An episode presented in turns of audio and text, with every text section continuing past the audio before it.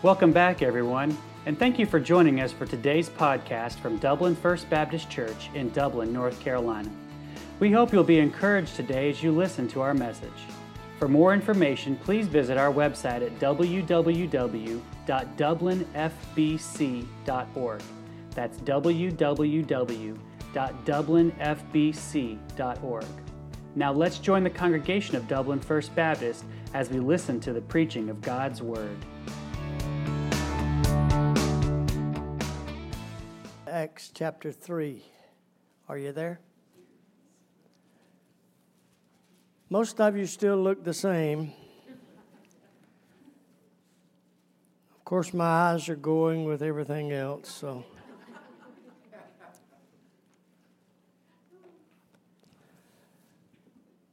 Let's pray.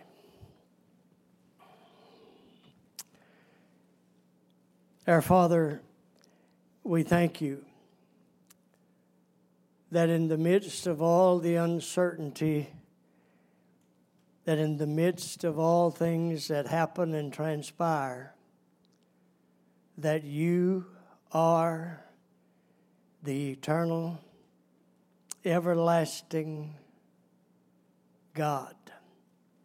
That you remain the same yesterday, today, and forever. That you've never been surprised and for that we are indeed grateful. Thank you, our Father, for the privilege that we have of being together in your house this day.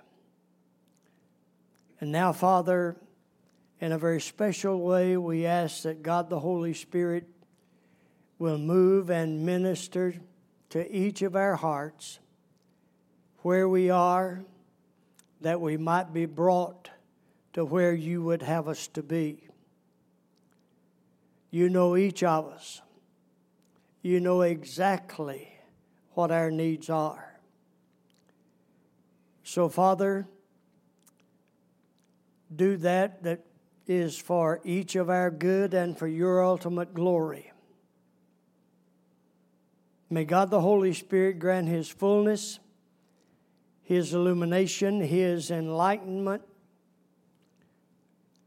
I lift to you Dublin First Baptist Church, the pastor search team, the leadership, and ask, Holy Father, that you will continue that that you have commenced and bring it to your own conclusion. And now, Father, Speak to our hearts. Be glorified in Jesus' name. Amen. Amanda was the only child of parents who had meager resources. They had struggled to save enough money to enroll her in college.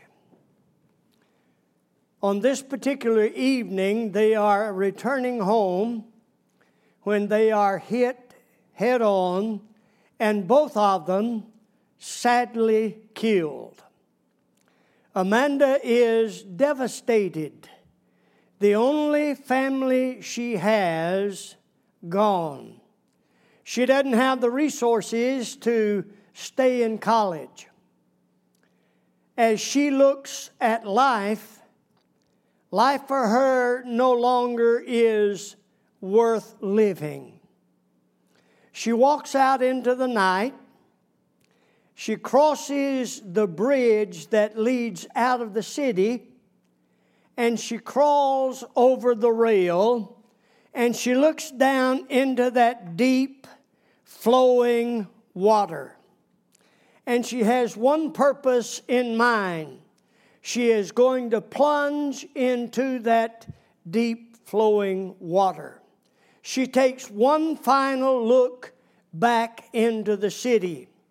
And as she does, she sees something that suddenly arrests her attention. She looks back into the water and looks back into the city.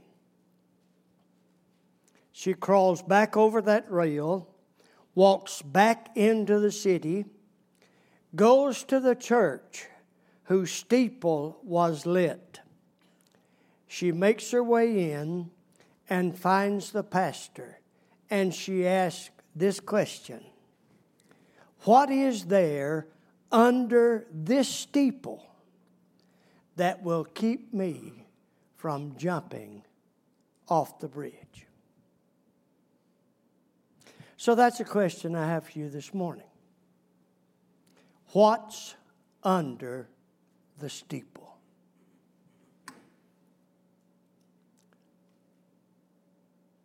Well, now, I don't want to be too simplistic, but right now you are under the steeple, correct? Now, in Acts chapter 3, there are some things that are and others that ought to be under the steeple. And there are three things that we're going to notice. First, what's under the steeple? In verses 2 through 5, what's under the steeple? First, under the steeple are hurting people hurting people. And a certain man, lame from his mother's womb, was carried, whom they laid daily at the gate of the temple, which is called Beautiful, to ask alms of those who entered the temple, who, seeing Peter and John about to go into the temple, asked for alms. And fixing his eyes on him with John, Peter said, Look on us. So he gave them his attention, expecting to receive something from them. Then Peter said, Here's a Baptist theme song Silver and gold have I none, but what I do have, I give you. In the name of Jesus Christ of Nazareth, rise up and walk. Now, every person in here is able to see that the text in front of us is descriptive of physical hurt, can't we? This man has physical needs. Now, if you aren't this morning, then you will be at some point in your journey, probably before long, you're going to have some physical hurt. Count on it. Of one kind or another. Now, there probably some of you young folks are going to say, No, not me. I'm going to be immune. I'm never going to have hurt. Uh huh. That's right. you never are. And there might be some here this morning say, well, nobody among us this morning has any hurt. That would be a great era. For you see, there are emotional hurts, there are spiritual hurts, there are financial hurts, there are social hurts. Now, this man's hurt his physical hurt is reflective of all the hurt that's among us. But there are two things I want you to notice about hurting people that are under the steeple. First, look at, please, his condition. Now, it says very simple in verse 2 and a certain man, lame from his mother's womb, was carried. Now,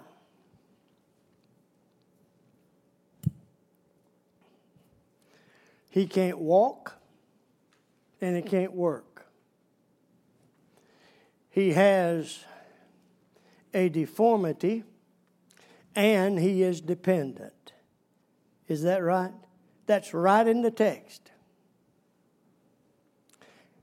Now, that in and of itself speaks to us spiritually about our need. How so?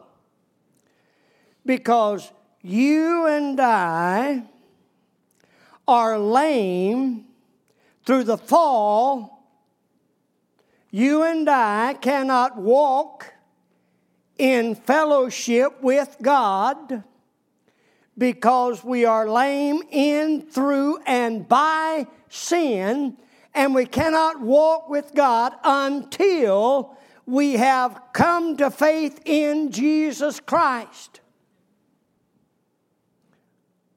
He couldn't walk, he couldn't work. You and I can't walk in fellowship with the Lord Jesus until we have repented of our sin.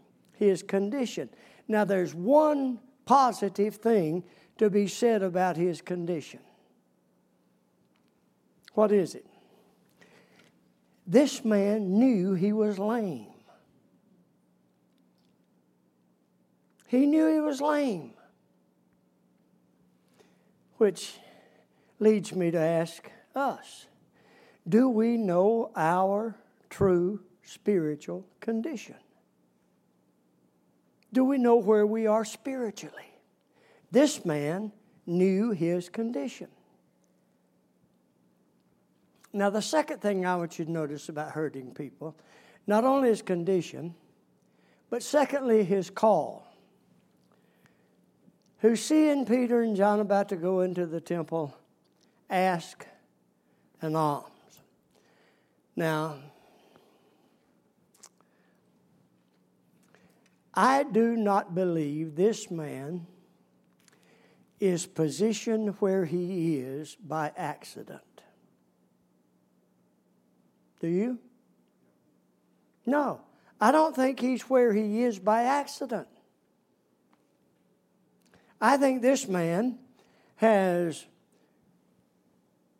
arranged for him to be placed where he is because he is expecting something to be given to him by those individuals that are entering the temple and he calls out. He's asking for alms. Now, I don't know too many churches, as a matter of fact, I don't know any that would allow panhandling at the door. And yet, I do believe, I do believe that those that are without expect those that are within to be different. That's what verse 5 said. Look at it, read it again. So he gave them his attention, expecting to receive something from them. Now he's expecting to receive something from them the world has a right to expect something different from you and me. And I'm not talking about dollars, I'm talking about the reality of something different in our lives being projected through us.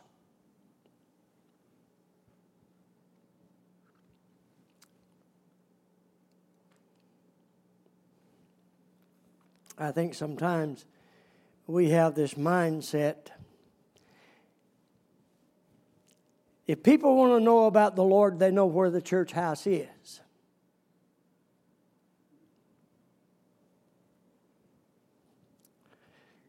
Do you think so? We think because they ride by this road that they know where the church house is. Well, let me clue you in on something. People that don't know the Lord that ride by this church house don't know what goes on in here, and more where they don't care what goes on in here. Don't want to upset you, but they don't. They don't know, neither do they care.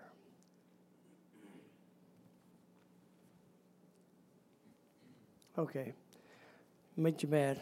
Okay. All right. No, they don't. They, they don't know. They don't care. What's under the steeple? hurting people are under the steeple. Secondly, what's under the steeple? Helpful people are under the steeple. Verse 1, verse 4, and 6 and 7. Now, actually, there are three groups of helpful people. First is the group that physically carried the man. Second, those who gave alms. Third, the one we want to look at, those who sought to minister to him. Four things about helpful people. First, in verse 1, helpful people are people of prayer.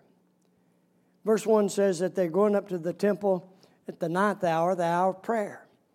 Now, you don't have to go to church to pray, right? But people that pray regularly do go to church when they have the opportunity to do so. You agree? Now, these individuals, and by the way, the temple is not the church. I'm going to use those terms interchangeably, but I want you to know that I know the temple is not the church. But let me say this. It is it's the temple depending on your perspective, either it is rich in tradition or it is ruined by tradition. Most churches are the same way.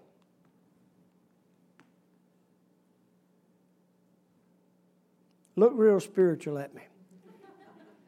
They're either rich in tradition or they're ruined by tradition. And it depends on your perspective, but it's the same tradition. Say amen, lights. I mean, it is. And that was them. Now, why are they going? Uh, now, really, it's a dead place. The temple's a dead place. So, why are they going up there three o'clock in the afternoon to a dead church to pray? Well, here it is. They cared about what people thought of them. It was their reputation. Now, I used to be one of these little smart aleck preachers that run around and say, Well, I don't care what people think about me. One of the most ridiculous things I ever said in my life. I do care what you think about me. I do. Now, if it comes down to whether or not I'm going to believe the word or that another, then you'll have to take that up with the Lord. But I do care. That's my reputation. I care. It was their reputation. It was a part of their practice, their daily practice. Where's prayer in your daily practice? Not only were they helpful people people of prayer. But if you look further, you'll see their perception in verse 4. And fixing his eyes on him, this is Peter and John. Now, that's not just looking at him, that is seeing beneath the surface. And I think what is implied is this he's seeing this man as an object of divine love and of infinite value and worth. I think one of the great tragedies of the 21st century church is simply this we have failed to see individuals of worth in the eyes of Jesus. That they are loved with the same love. They're loved with the same love that you were loved with that brought you from the pits of hell.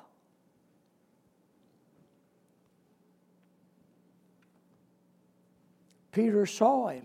And when you and I see individuals in that same light, then compassion and concern and commitment will flow from us.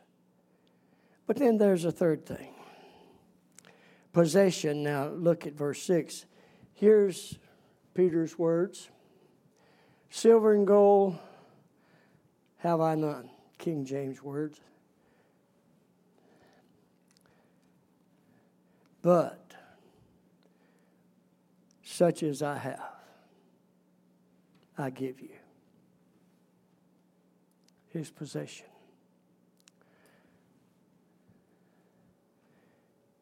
Peter is saying to him, No, I don't have alms for you. But what I do have, that I'm willing to give you. Now, what do you and I have this morning that we, what do you and I have this morning that is really going to alter the destinies of mankind? Just one thing, and that's the Lord Jesus. Just one. That's Jesus.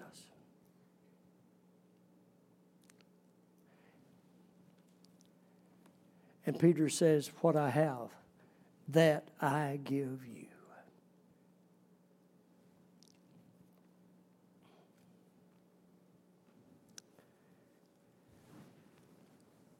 I wonder sometimes do we really believe? Do we really believe that Jesus Christ can alter the destinies of mankind.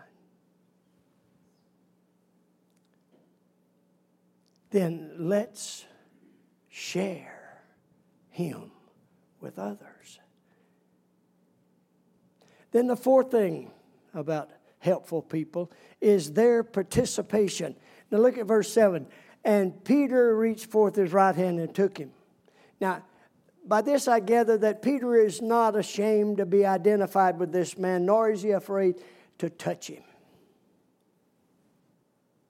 How are others going to know of the marvelous love of the Lord Jesus, or how is it going to be conveyed to them if you and I don't do it? If you and I are not participating in sharing, how are they going to know? The probability is that they will not know.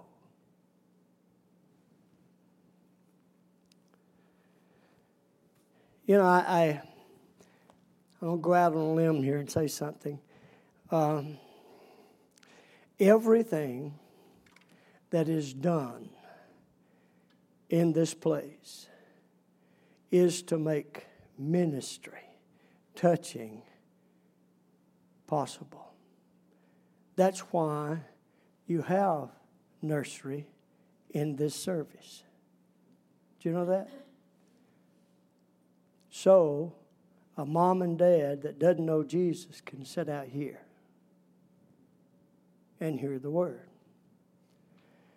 So don't you sit there and say, I put my time in. You don't punch a time clock with God. You do not punch a time clock with God. Say, well, my kids are grown, gone, thank God. They may be, but you can still rock a baby.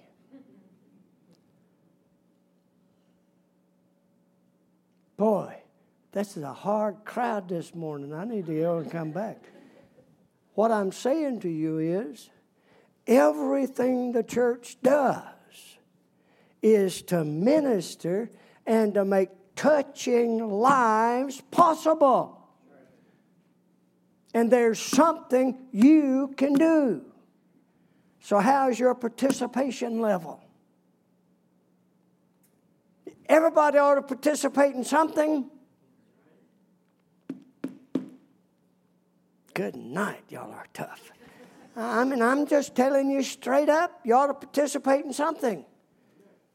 Get that nominating worksheet, fill it out, you know, make me feel good if you just turn it in blank, but do something with it.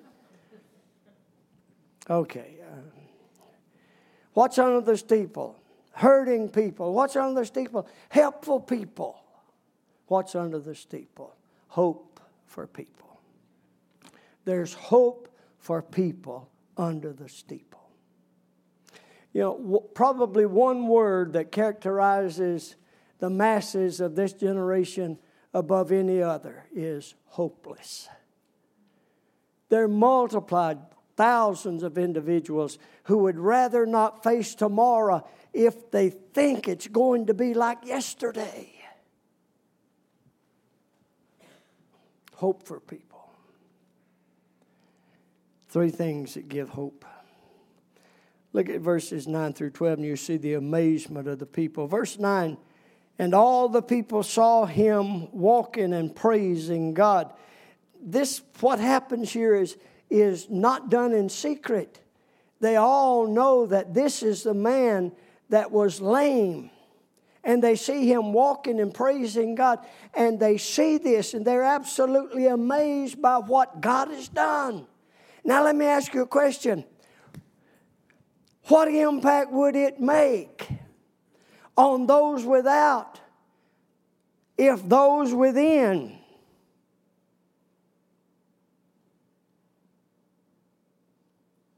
begin to act like this fella? I'll leave it at that.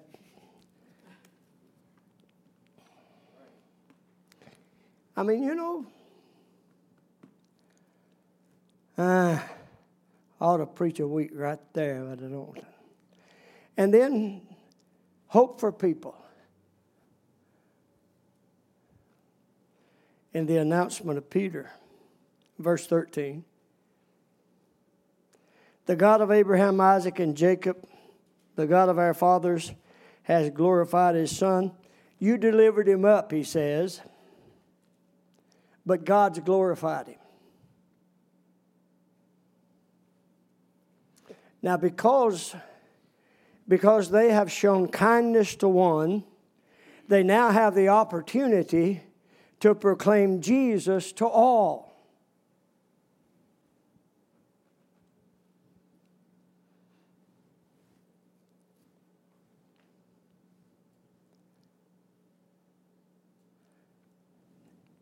This wasn't done in secret. You know the old song of Stuart Hamblen It is no secret what God can do. What He's done for others, He'll do for you. I've had some dark nights in my life. I used to uh, drive to the church study, and I had that song, God on the Mountain, and I would listen to that on the way, and I'd cry like a baby because there were dark nights. But I always knew God was God. Even though I didn't understand, God was God. And I'm, folks, Peter is able to declare it was a dark night for the Lord. They delivered him up, but God raised him up. And then the abundant provisions. Look at verse 8 with me. So he, this is the man that was lame. So he, leaping up, stood and walked and entered the temple with them, walking and leaping and praising God. Fellas, not a bit embarrassed, quite emotional, quite excited. Don't you think? Sounds like it. You know,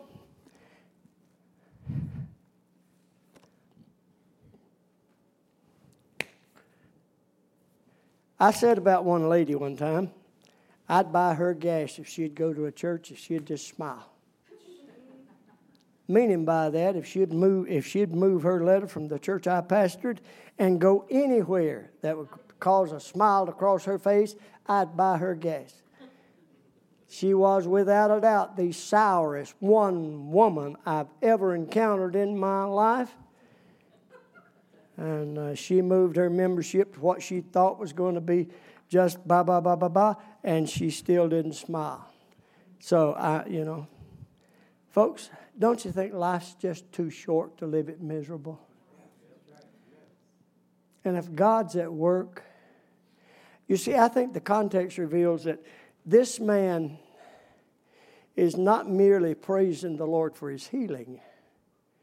I think he's praising the Lord for his helpers. You see, these men crossed his path with a transformational message, and they were willing to share it. Now, Amanda asked, What's under this steeple that'll keep me from jumping off the bridge? The pastor shared with her the message of the gospel, and she received Jesus. Sometimes, folks, our heart has to hurt to a point that we're willing to say, I'm willing to give my hurting heart to Jesus. Hope is available. The little fellow's out on the beach, flying his kite. Cloud comes by, covers the kite, tail, everything. Man about a hundred feet or so away from him, sees the little fellow standing there with his arm up like this, doesn't see anything. Says, Son, what are you doing? He said, I'm flying my kite. Man said, I don't see a kite. He said, No, but every once in a while there's a tug on the string. You don't see hope. But if hope's there, folks, every once in a while there's a tug. There's a tug on the heart. What's under the steeple? Now, right now, you are. And you can let your heart hurt, or you can fill it with hope.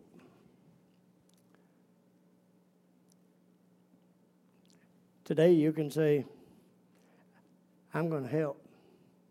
I don't know what the Lord wants you to do. But I do know this. He, he would have you, if you know Jesus, He would have you participate at some level, at something.